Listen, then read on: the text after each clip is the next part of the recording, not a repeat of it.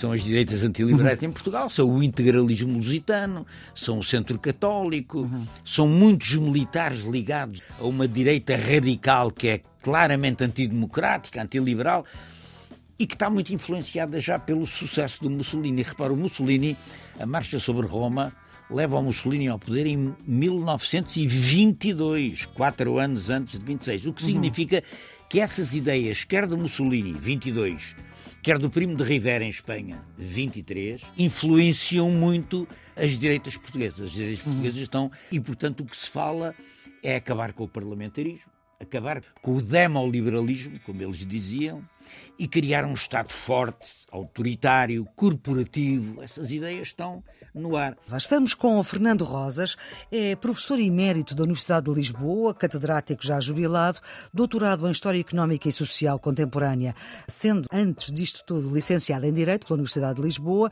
é fundador do Bloco de Esquerda, cidadão ativo, resistente e preso na ditadura, foi militante do PCP e do MRPP ainda antes do 25 de Abril, foi o fundador do Instituto de História Contemporânea da Universidade Nova de Lisboa, foi seu presidente durante 20 anos, tem uma vastíssima obra publicada, sobretudo sobre o Estado Novo, mas também sobre a Primeira República. Atualmente leciona uma cadeira de História dos Fascismos da Europa. Professor Fernando Rosas, muito obrigada por ter aceitado é este convite do Serviço Público Bloco de Notas, que ajuda quem tem exames este ano e está nos últimos anos do secundário, mas também quem se interessa por saber mais. E hoje vamos querer saber mais sobre o Estado Novo há aqui uma particularidade, é que já gravamos esta nossa conversa quando já temos mais tempo de democracia do que de ditadura, o que é uma boa coisa. E ao queremos saber mais sobre o Estado Novo, eu vou começar por perguntar, historicamente, é assim, quando, como e porquê, porquê é que começa este Estado Novo? Bom, o, o Estado Novo é o resultado da implantação de uma ditadura militar mediante um golpe militar em 28 de maio de 1926 e a ditadura militar é imposta por um golpe militar que é fruto das debilidades da Primeira República. A Primeira República dura 16 anos, entre 1910 e 1926.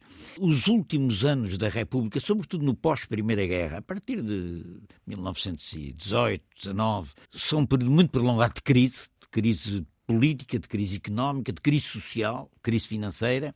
Uhum. O que paradoxalmente corresponde a uma espécie de modernização da política em Portugal, porque é uma crise europeia, é uma uhum. crise é, é uma crise dos velhos estados liberais oriundos do século XIX e em Portugal essa crise é precipitada eh, por algumas insuficiências, chame erros, insuficiências, incapacidades da Primeira República de resolver a crise. De resolver a crise e, sobretudo, pela decisão a meu ver, aventureira da Primeira República de se meter na guerra. Na Grande Guerra. Era a guerra mais moderna tecnologicamente que a humanidade tinha travado até, até aí. Portugal não conseguia guerra, acompanhar. Foi uma guerra caríssima, para a qual não havia indústria nem capacidade financeira de aguentar. Isso significa que Portugal sai da guerra com uma economia, sobretudo com umas finanças públicas destroçadas, com 30 milhões de libras de dívida à hum. Inglaterra, que aliás não se pagaram com uma. A Inglaterra perdoou?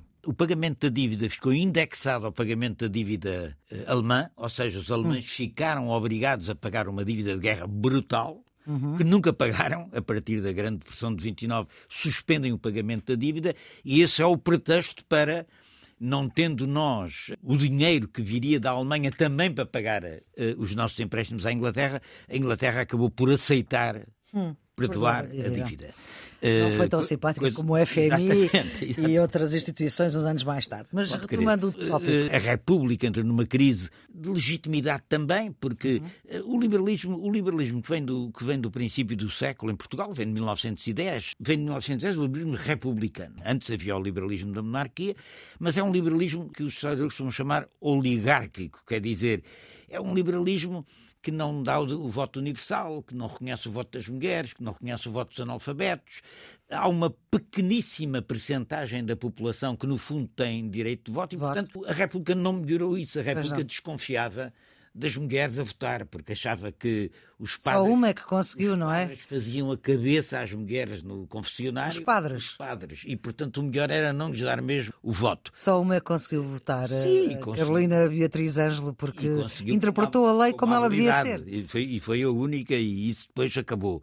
O que significa que a República tinha uma base de legitimidade muito estreita e num momento de crise, crise financeira, crise social, as greves, a, a agitação política, é, é, um período em que toda a Europa está em convulsão, é preciso dizer, é a Revolução Russa, e atrás da Revolução Russa vem uma onda de insurreições, sobretudo na Europa Central, mas essa onda de insurreições na Europa Ocidental manifestou-se com uma vaga de greves, o biênio vermelho em Itália, o triênio vermelho na Catalunha, no País Basco, nas uhum. Astúrias, uhum. etc. Uma grande vaga, e que em Portugal também chegou através da greve geral de 1918 18. e da ofensiva sindical de 19, 20, uma, uma grande agitação social que reage aos efeitos à crise, à crise económica, financeira, etc., e um poder político com muito pouca legitimidade, porque é muito contestado e representa pouco. E o conjunto dessas circunstâncias, a crise de legitimidade que a República nunca resolveu. Eh, legitimidade de quê? De ser reconhecida quanto tal?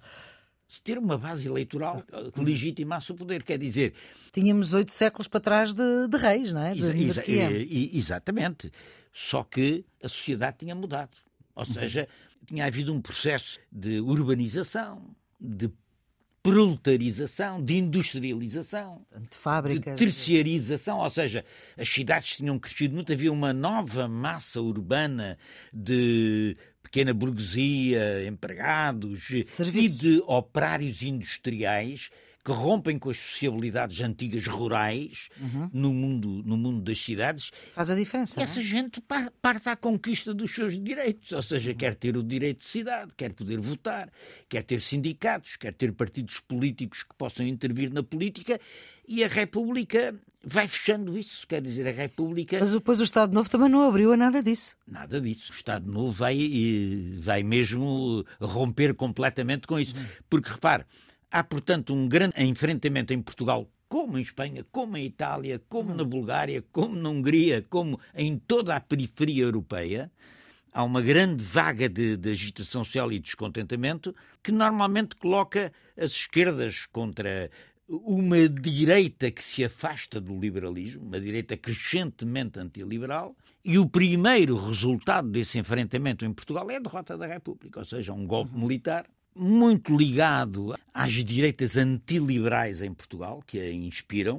O que é que são as direitas antiliberais uhum. em Portugal? São o integralismo lusitano, são o centro católico, uhum. são muitos militares ligados a uma direita radical que é claramente antidemocrática, antiliberal e que está muito influenciada já pelo sucesso do Mussolini. Repara, o Mussolini, a marcha sobre Roma, leva o Mussolini ao poder em 1922, quatro anos antes de 26. O que uhum. significa que essas ideias, quer do Mussolini, 22, quer do Primo de Rivera em Espanha, 23, influenciam muito as direitas portuguesas. As direitas uhum. portuguesas estão. E, portanto, o que se fala é acabar com o parlamentarismo, acabar com o demoliberalismo, como eles diziam, e criar um Estado forte, autoritário, corporativo. Essas ideias estão no ar. A, a, ditadura militar é a primeira aproximação a isso. Derruba-se a República. E não. os protagonistas desta ditadura militar? É curioso porque isso não é simples de responder, não é? Porque a ditadura militar começa por uh, ser uh, chefiada por um chefe de ocasião, que é o Gomes da Costa, o general hum. Gomes da Costa.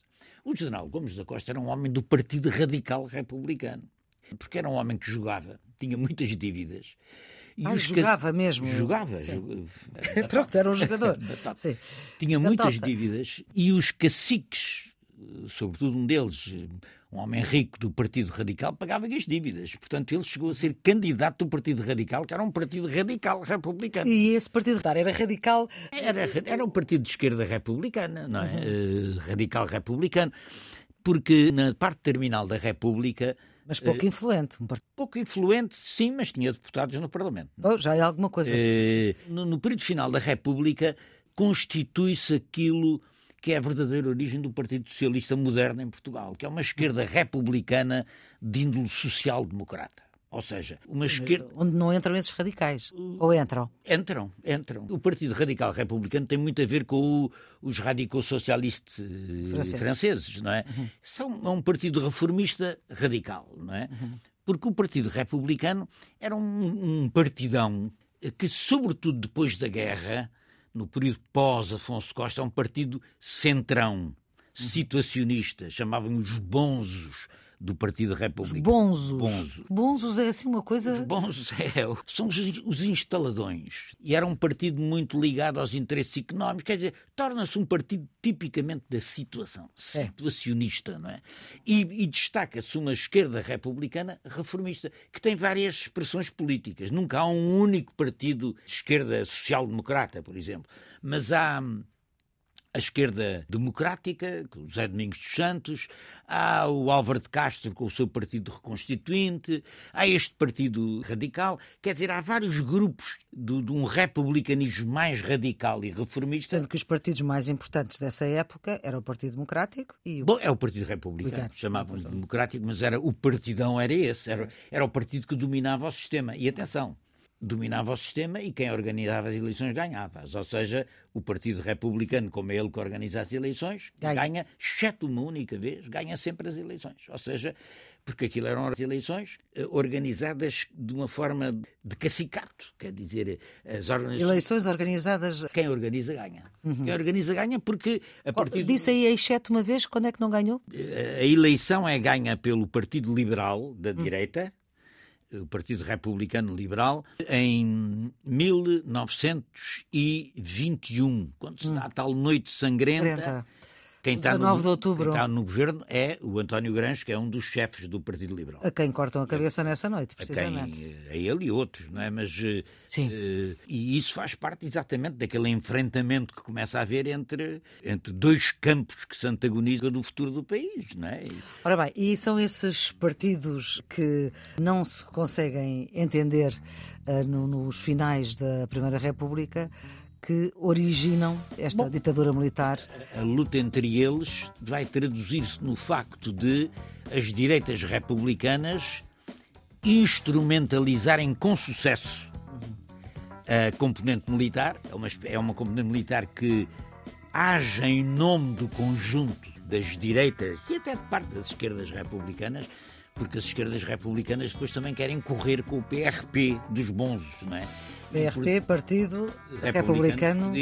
Esse dos bons, esse situacionista, que é um partido muito situacionista, etc. E há uma parte desta esquerda republicana que também, de alguma maneira, se associa ao 28 de maio. Uhum. A, esquerda, a esquerda democrática, o Partido da Esquerda Democrática, do Zé Domingos dos Santos, festeja o 28 de maio. Não é? Muito bem. Por pouco tempo. Professor Fernando Rosas, vamos ficar por aqui uh, nesta nossa conversa para ajudar quem tem exames do secundário, mas também quem quer saber mais. Uh, voltaremos a estes temas. A produção é de Ana Fernandes, a gravação de Jorge Almeida, a edição de Maria Flor Pedroso. Tenham um bom dia.